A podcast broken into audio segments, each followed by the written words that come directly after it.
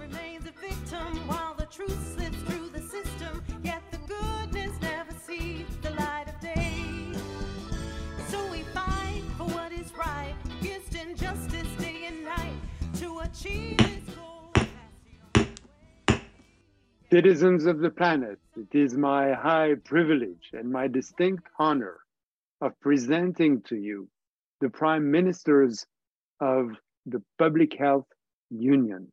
Thank you so much for joining us for this State of the Union on the health um, of so many communities that are marginalized, that are disrespected due to institutional uh, patriarchy and racism and colonization that we see. And we know that the um, health impacts are severe and deadly and have been going on a very long time because of the fossil fuel industry. And so we're really honored to make this presentation to um, the, the health community uh, nationally and globally because it is a crisis and we need to address this. And we know the health community has an enormous amount of power to help us in this advocacy work to end the era of this uh, fossil fuel destruction and to move us to a clean energy future. Thank you. Hi, I'm Roishetta Sibley Ozane.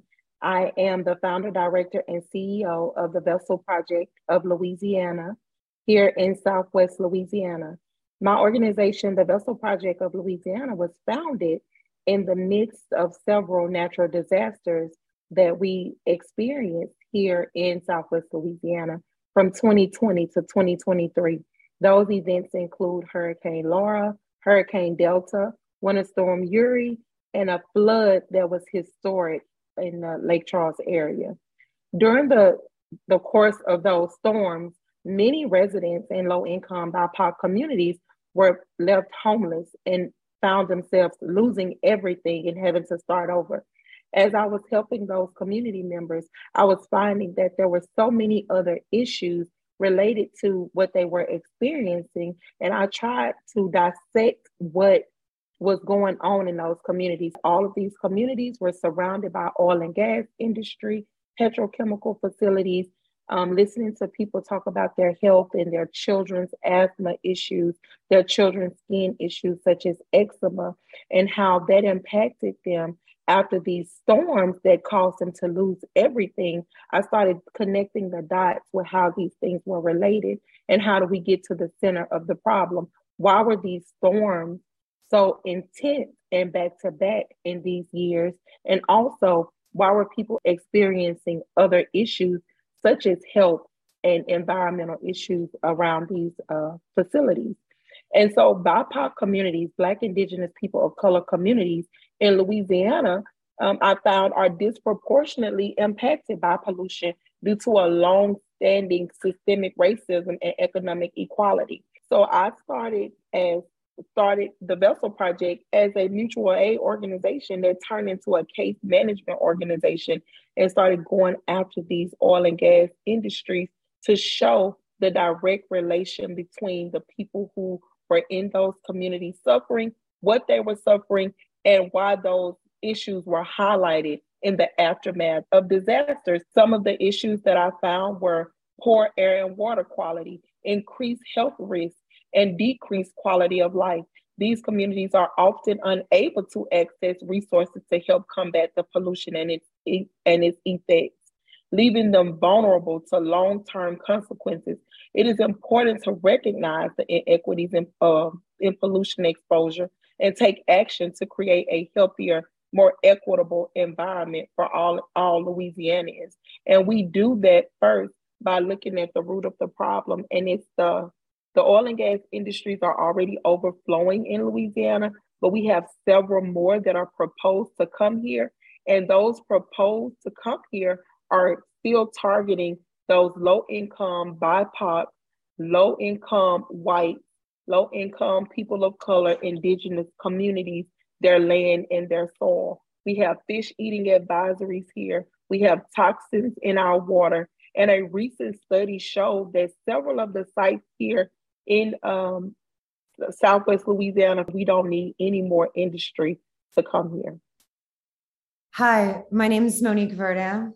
I'm a citizen of the Houma Nation and WECAN's Southeastern Food Sovereignty Coordinator, helping to support the Oklahina Ikish Holo network of Indigenous gardeners who are based mostly here in the other part of South Louisiana and, and South in the sea. We are facing a heartbreaking reality, which echoes what we, we just heard.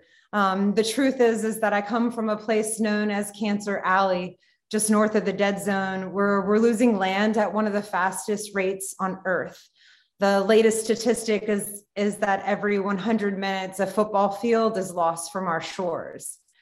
As you might imagine, they call it Cancer Alley because it's got a reputation.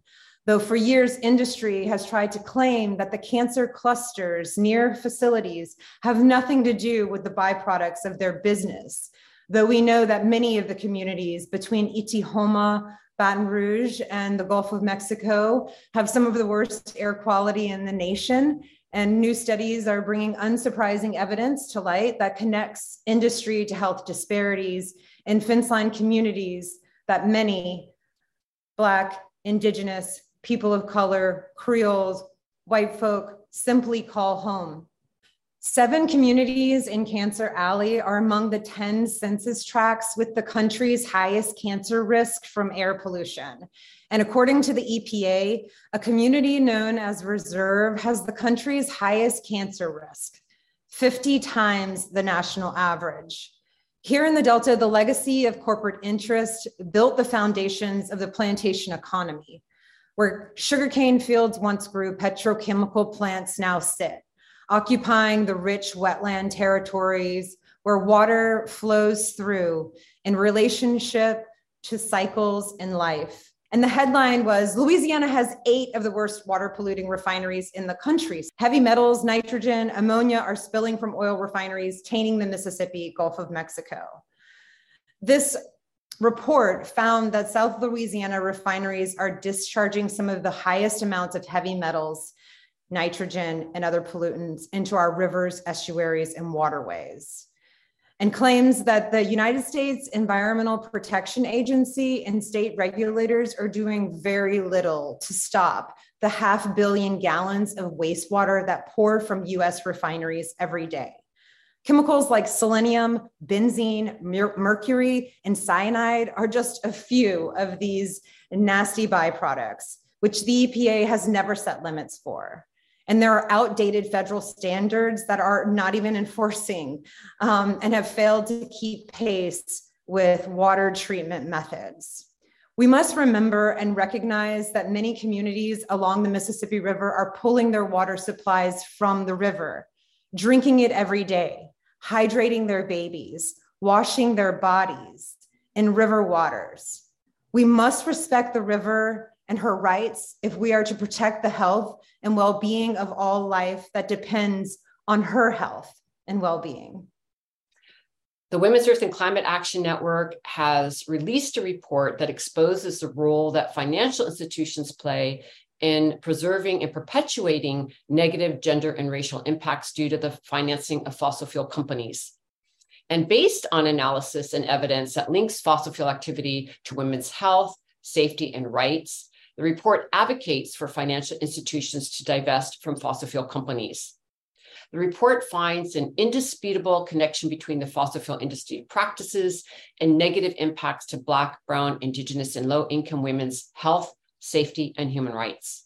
Specifically, fossil fuel derived air, water, and soil pollution impact women's fertility, mental health, and daily work and responsibilities. And just one example in 2022, the Houston Chronicle reported that various Houston sites were flaring, releasing toxins that exceed the permitted levels they are allowed to emit for the entire year. Notably, Houston's eastern neighborhoods, which are downwind from flares and therefore the most exposed to flare chemicals, um, house a majority of Houston's uh, Latina population. Flare toxins significantly increase the risk of preterm births and other health uh, deficits for mothers and fetus. So, this is a very serious issue, and we deeply appreciate the advocacy work we see growing by health professionals worldwide in our collective efforts to end the era of fossil fuels and move to a transition that is just, that is clean and equitable and healthy for the energy future of everyone. Thank you.